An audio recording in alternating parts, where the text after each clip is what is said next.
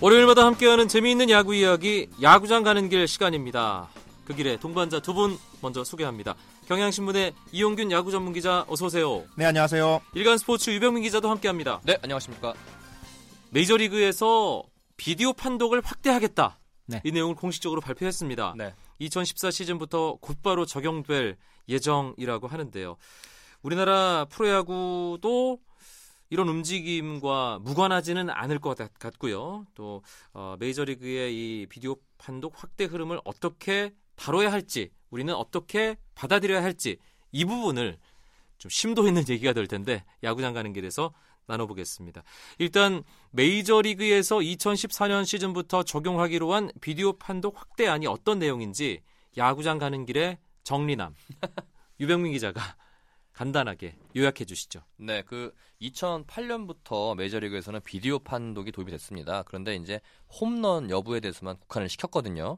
근데 올해부터는 홈런을 포함해서 13개의 판정으로 확대가 됐습니다. 엄청나게 늘어난 거네요. 그렇죠. 예. 베이스에서의 세이프 또는 아웃 판정 또는 어, 인정 2루타, 즉 그라운드를 맞고 펜스를 넘어가서 자동 2루타로 되는 타구 있지 않습니까? 그 인정 2루타와 또 포스 아웃 플레이, 태그 플레이, 그리고 외야에서의 페어 또는 파울 판정, 또 타자의 몸에 맞는 볼, 그리고 팬의 수비 방해 플레이 등 논란을 일으킬 만한 상황 대부분이 비디오 판독 범주에 들어가게 됐습니다.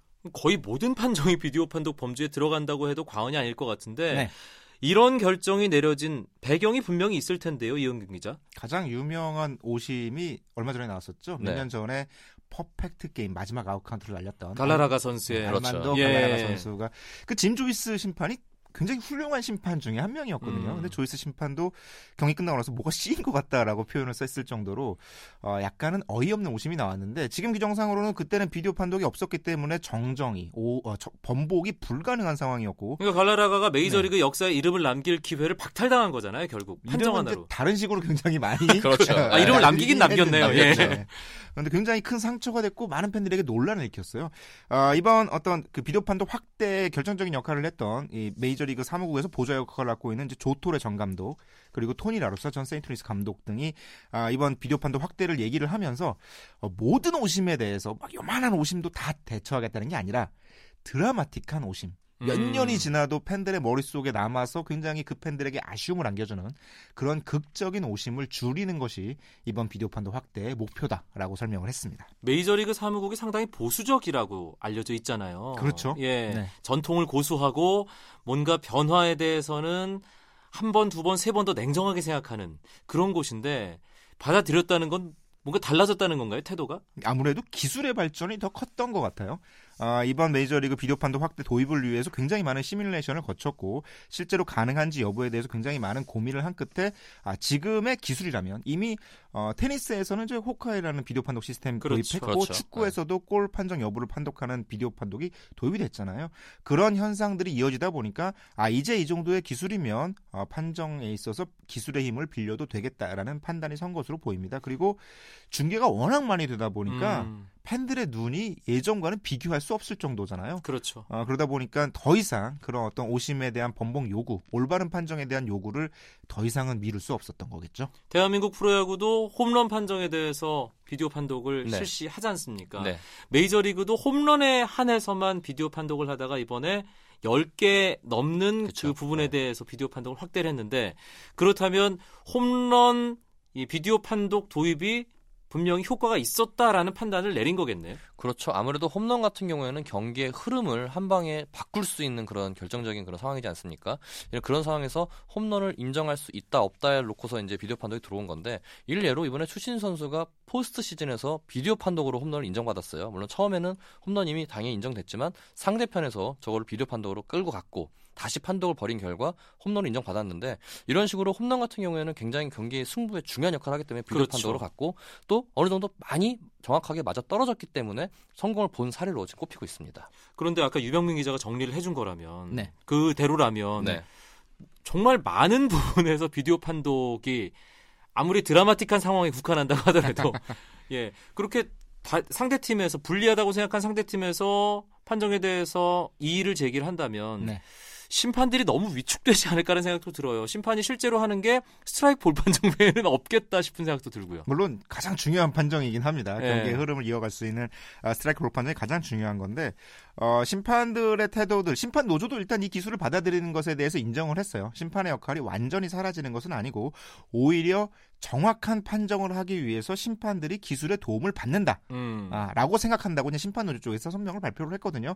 그러면 심판들도 분명히 심판의 역할은 정확한 판정을 하는 것도 있지만 경기를 보다 원활하게 진행하는 측면이 있기 때문에 네. 어, 눈으로 할 수 있는 부분들은 할 수 없는 부분들이 생긴다면 실수할 부분이 생긴다면 오히려 정정하는 것이 심판의 권위를 세우는데도 더 도움이 되지 않겠냐. 음. 아, 실제로 비디오 판독도 결국은 심판들이 관리를 하거든요. 네. 그렇기 때문에 심판의 권위가 추락하는 일은 없지 없을 것이다라는 전망이 나오고 있습니다. 비디오 판독이 가능한 범위는 확대되지만 네. 횟수는 분명 제한되겠죠. 시도 네. 때도 없이 횟수 제한 없이 그렇죠. 계속 이의 제기할 지금 수는 없는 노릇이고요. 메이저리그 사무국에서 발표한 거는 경기당 그 경기마다 각 팀의 감독은 한 번씩 비디오 판독을 요구할 수 있습니다. 예, 근데 비디오 판독을 요청했을 때 이 판정이 번복이 되면은 감독은 나중에 한 번더 재판독을 요구할 수 있고요. 그 테니스의 그 그렇죠. 라인 그렇죠. 확인 요청과. 똑같네요. 예, 그리고 만약에 이게 심판이 옳았다 이럴 경우에는 더 이상 비디오 판독을 할 수 없고 또 심판의 권한이 위축될 걸 대비해서 경기 중에 7회 이후부터는 심판 또 조장이 그 판독을 거부할 또 권리가 생깁니다. 네. 만약에 7회 이어 7회가 넘어갔는데 감독이 요청했다. 근데 심판 판단에서는 100% 이거는 뭐 자기가 맞다 보면은 비디오 판독을 거부할 수 있는 권리가 또 생겼죠. 거기서 또 갈등에 예, 어떤 뭔가 요인이 있지 않을까 생각도 드는데 메이저리그 안팎에서는 이번 비디오 판독 확대 결정에 대해서 어떤 반응들 나오고 있나요, 이용균 기자? 일단 한번 해봤어요. 애리조나 교육리그라는 경기들이 이제 애리조나에서 치러지고 네. 있거든요. 메이저리그 경기는 아니지만 그 시행 첫날 이 스캇데일이라는 곳에서 메사 솔라삭스와 솔트리버 랩터스의 경기에 치르는 동안 실제로 이제 설치를 해서 비디오 판독을 했는데 어, 첫 사례가 나왔습니다. 어, 2회 이 메사의 CJ 크론이라는 선수가 때린 깊은 땅볼이 이루수 제이콥 윌슨 잡아서 역동작으로 1루에 송구를 했거든요. 어, 그래서 1루심이 딱 아웃을 선언했는데 그 아웃 세이 판정에서 나온 거군요. 그렇죠. 그렇죠. 1루심이 아웃을 선언했는데 시- 감독이 와서 어, 비디오 판독 한번 하자. 그랬더니 비디오 판독 결과 세이프로 판정이 됐고요. 음, 아, 1루심 시험 바보가 어, 이름이 쇼온 바보. 바버. 아, 뭐, 네. 아, 굉장히 위축될 것 같은데 아, 정확한 판정을 할 수 있어 도움이 됐다. 예. 라는 입장을 내렸습니다.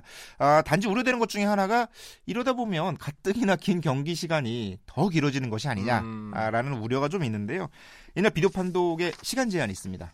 3분 안에 모든 것이 이루어져야 되고요. 네. 아, 3분을 포함해서도 이날 경기 2시간 49분 걸렸고 이 총 경기 시간에는 큰 지장을 주지 않는 것으로 일단 첫 번째 사회에서 나타났습니다. 현재도 홈런 판정에 대해서는 비디오 판독을 실시했었고 네. 실제로 뭐 경기에서 비디오 판독하는 경우를 뭐 우리나라 프로야구에서도 팬들이 많이 확인하셨어요. 그렇죠. 그렇기 때문에 횟수가 한 번으로 팀당 제한이 되기 때문에 경기 시간, 뭐 운영에는 크게 지장은 없을 것 같다는 생각도 드는데요. 네, 뭐 야구 쪽에 야구계에게도 비디오 판독이 그렇게 경기 시간을 오래 잡아먹을 거란 예상하지 않습니다. 다만 이제 워낙 정확한 판정이 되다 보니까 말 그대로 심판의 권위가 축소될 수도 있고 또는 이제 그 약간 감독이 책임을 져야 되죠. 어느 그렇죠. 시점에서 이걸 썼냐 안 썼냐에 대한 분명히 책임 소재가 분명히 따라올 겁니다. 실제로 지난 시즌에 NC가 한 번 안 썼다가 어려움을 겪은 경기도 있어가지고요. 그렇죠. 이호준 선수의 타구였죠. 그렇죠. 네. 예. 그건 육안으로 봤을 때는 정말 잘 모르겠더라고요. 그렇죠. 그 위치에 정확한 카메라가 있어야만 가는 그렇죠. 잠실야구장 가운데 펜스 외 검정색 구조물 그렇죠. 같은 데를 맞고 떨어졌잖아요. 네. 예. 그럴 경우에 이제 감독들에게도 그런 비디오 판독에 대한 그 권한에 대한 책임이 따른다는 것도 또, 또 하나의 볼거리자 또 약간 감독들도 걱정이 될 것 같습니다. 사실 이 선수들의 표정 관리도 이제 굉장히 중요해졌어요. 예. 아, 이번에 비디오 판독 확대되는 부위 주- 어, 분야 중에 하나가 외야수들의 트랩 플레이라는 거거든요. 사실은 원바운드인데 직접 받은 것처럼 잡는 그렇죠. 플레이들 이런 예. 플레이들인데 지금까지는 이 팀을 위해 최선의 플레이를 했다는 표정을 짓는 것이 야구의 룰이었습니다. 그리고 미덕이었죠, 정말 미덕.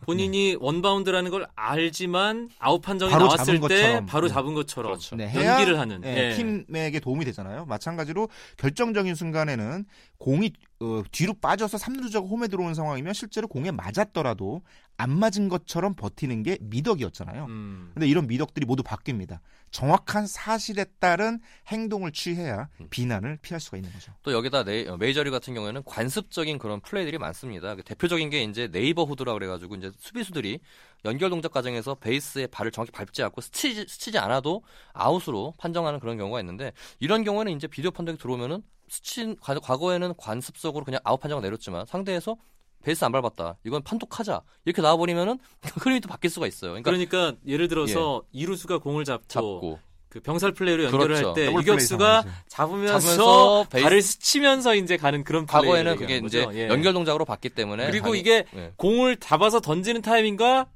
베이스를 밟는 타이밍. 타이밍에서 네. 공을 소유하지 않은 상태에서 베이스를 밟는 경우가 그런 경우도 있잖아요. 있고요. 예. 일단 neighborhood 플레이는 좀 유연성을 두기로 이제 메이저리그에서 얘기를 했거든요. 음, 네. 지나치게 에, 꼼꼼하게 보면 어려운 상황이 있을 수 있지만 이 비디오 판독을 통해서 이게 neighborhood 플레이냐 아니면 고의적인 어, 그렇죠. 이른 송구냐라는 구분 어, 생기기 시작하면 굉장히 어려워지죠 또. 네. 아 이게 따져야 될 게 상당히 많네요. 얘기를 하다 보니까. 또 여기에 보면 올해 또 메이저리그에서 또 전광판에서 리플레이도 허용을 했습니다. 네. 과거에는 이제 전광판 리플레이를 많이 틀어주게 되면은 관중들의 그런 소요를 이렇게 이렇게 같아가지고 그렇죠. 많이 줄였거든요. 근데 이제 리플레이를 확인해주기 때문에 어떻게 보면 이게 비디오 판독과 함께 관중들이 정확하게 판단을 낼 수가 있게 됐거든요. 심판도 그만큼 더 긴장해야 긴장해야 되고요. 예, 그래서 더욱 더 또 많은 일들이 벌어지지 않을까 예상이 됩니다. 알겠습니다. 월요일 밤의 야구 이야기, 야구장 가는 길 듣고 계신데요. 경향신문 이용균 야구 전문 기자, 일간 스포츠 유병민 기자와 함께 메이저리그 비디오 판독 확대에 대한 이야기 나누고 있습니다. 이제 우리나라 프로야구에 대한 얘기를 좀 해보죠. 네. 우리나라도 홈런에 대해서는 비디오 판독을 하고 있잖아요. 네. 실제로 어, 아까 이용균 기자가 지난 시즌 네. 이호준 선수의 그 잠실구장 홈런 얘기도 하셨지만 그렇게 팀이 뭐 이 비디오 판정을 신청하지 않는 경우도 있지만 신청을 했을 때 번복이 많이 되는 편인가요? 어떻습니까?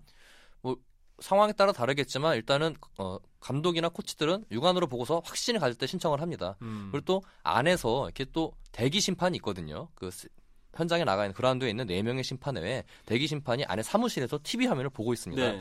보면서 비디오 판독이 나올 것 같으면 미리 안에서 신호를 줍니다. 이게 음. 홈런인지 아닌지 그런 것 그렇게 서로 유기적으로 돌아가기 때문에 보통은 비디오 판독을 할 경우에는 많이 이렇게 번복되지는 않고 인정을 되는 풀, 민정이 되는 상황이 많습니다. 그리고 외야수들이 정말 아니다라고 하면 더그아웃에 알리겠죠. 그렇죠. 그럼요. 예, 네. 코칭 스태프에게 이거 진짜 홈런 아니에요, 아니에요 하고 상대 팀 입장에서도 그렇죠. 예, 알겠습니다. 특히 우리가, 우리나라 같은 경우에는 관중들이 이제 외야에서 굉장히 이렇게 흥분한 경우가 많아서 특히 타구가 넘어갔나 안 넘어가 중요하지만 관중이 손에 닿았나 안 닿았나 이것도 굉장히 중요한 플레이거든요. 네, 이제 여기에 대해서도 이제 좀더좀 세밀하고 좀 정확한 그런 판단이 있어야 할 것 같습니다. 이 메이저리그가 뭐 세계 야구 흐름을 이끄는 리그인데 네. 메이저리그가 일단 비디오 판독 확대합니다. 그러면 네. 일본이나 한국도 당연히 영향을 받게 되는 거 아닌가요? 아, 그렇죠. 메이저리그가 어, 선구자적인 역할을 맡아서 비디오 판독을 도입을 하면 어, 자연스레 일본을 거쳐서 한국도 이, 이 시스템을 받아들이지 않을까라는 생각이 들어요. 어, 실제로 지금까지는 아직 메이저리그 시스템이 움직이는 것을 보고 어, 우리가 당장 따라할 필요는 당연히 없고요. 아, 메이저리그 한 시즌, 두 시즌 하는 걸 보고 잘 되는 것 같으면 그 제도를 받아오는 게 순서로 보이고 일본도 일단 긍정적인 반응을 보였습니다. 어, 일본에서는 긍정적인 반응. 네, 그럼 메이저리그 일본도 일단 상태를 좀 보고 네. 2014 시즌 메이저리그 하는 걸 보면 2015년 빠르면 네. 예, 일본에선 도입이 가능 하겠네요. 근데 뭐 이게 확실히 알고 넘어가야 되는 게 메이저리그 같은 경우에는 메이저리그 사무국에서 구장마다 12개씩 카메라를 가- 각자 설치를 합니다. 개별적으로 설치하기 때문에 관리 자체를 메이저리그 사무국에서 할 수 있는데 일본 사정 어떤지 모르겠지만은 우리나라 같은 경우에는 그 홈런에 관한 비디오 판독 역시 전적으로 방송 중계에 의존하고 있습니다. 그렇죠. 그렇기 때문에 이게 객관성 확보도 유지하기 어렵고 또 중계 방송사마다 여건이 다르기 때문에 형평성 확보하기도 어렵습니다. 네. 그렇기 때문에 어느 정도 일본도 마찬가지고 우리나라 마찬가지겠지만 기본적인 인프라시설이 구축이 돼야만 좀 활성화되지 않을까 생각됩니다. 그러니까 어, 자체적으로 비디오 판독을 하기 위한 카메라를 구장마다 따로 설치하는 그렇죠. 그렇죠. 그런 시스템을 메이저리그는 책, 택하고 있는데 네. 우리나라는 여러분들도 아시겠지만 예, 그 중계 방송을 하는 방송사 화면에 전적으로 의존을 합니다. 배구도 마찬가지고 그렇죠. 예. 프로배구 같은 경우에는 가장 먼저 이제 국내 프로 스포츠 중에서 비디오 판독을 도입을 했는데 긍정적인 부분도 있고 부정적인 부분도 있다 하더라고요. 근데 긍정적인 거는 일단은 확실하게 이제 아웃 인에 대한 판정을 납득할 수 있는 그런 판정이 내리고 또 이게 감독들마다 이게 흐름의 묘수로 쓰고 있습니다. 특히 뭐 삼성화재 신충 감독의 가- 아, 감독 같은 경우에는 기가 막힌 상황에서 또 비디오 판독을 쓰세요. 보면 그거 보면서 참 야 이거 노련미가 있구나. 예. 이건 이제 비단 야구도 마찬가지겠죠. 괜히 신치용 감독이겠습니다. 그렇습니다. 예.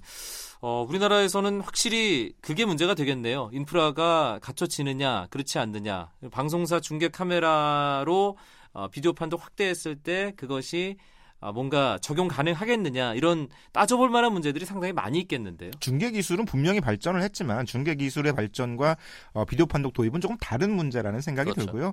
어, 메이저리그에서 그 12개의 카메라로 포착하는 시스템 아마 전체 옷이 전체 판정의 87% 정도를 커버할 수 있다라는 계산을 하고 있거든요. 메이저리그에서 어, 그것들을 그 시스템 자체에서 야구 경기 한 그 메이저리그 한 시즌을 치러본 다음에 아, 결과가 나올 거예요. 그 결과를 가지고 한국 프로야구 도 판단을 하게 될 텐데 한국 프로야구의 가장 최우선 과제는 역시 그 각 구장마다 그 비디오 판독을 할 수 있는 시스템을 어떻게 설치할 수 있느냐 그 부분이 가장 중요한 관건입니다. 2013 시즌에 대한민국 프로야구에서 유난히 오심이 많았잖아요. 그렇죠. 그렇기 때문에 메이저리그에서 비디오 판독 확대한다는 얘기가 나왔을 때 팬들 쪽에서는 아, 우리도 당장 해야 되는 거 아니냐 이런 네. 목소리가 꽤 컸거든요. 네네. 여론을 보면은 거의 우리도 빨리 해야 된다. 그리고 지금 뭐 기존 방송 케이블 방송사들이 엄청난 장비들을 갖고 있어요. 뭐 슬로우 카메라라든지 그렇죠. 아니면 뭐 정말 뭐 pitching cam이라는 얘기 가지고 만들어서 하고 있는데 이런 시스템으로 충분히 가능하다고 보고 있는데 현장에서도 얘기가 엇갈립니다. 이걸로 충분하다는 의견도 있고 이걸로 안 된다는 얘기도 있는데 제가 생각하기에는 이게 중계 방송사마다 아까 말씀드린 형평성이 좀 다릅니다. 이게 뭐 좀 괜찮은 시설 갖춘 데가 있는 반면에 부족한 시설이 반면 부족한 시설이 있는 곳도 있고 또 우리나라 중계 환경상 케이블이라는 경우도 있지만은 지상파 중계하는 경우도 있습니다. 네. 지상파 카메라 감독들은 아무래도 케이블보다 전문성은 떨어집니다.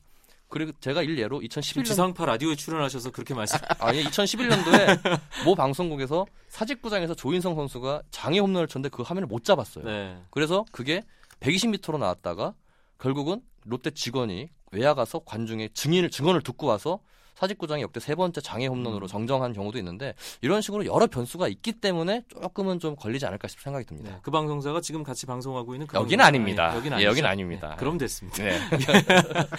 예. 그리고 어, 어떤 특정 선수들에게 유불리가 좀 있을 가능성도 생각해 볼 수 있을 것 같은데 어떨까요? 주신수 선수는 유리할 것 같아요. 아, 네.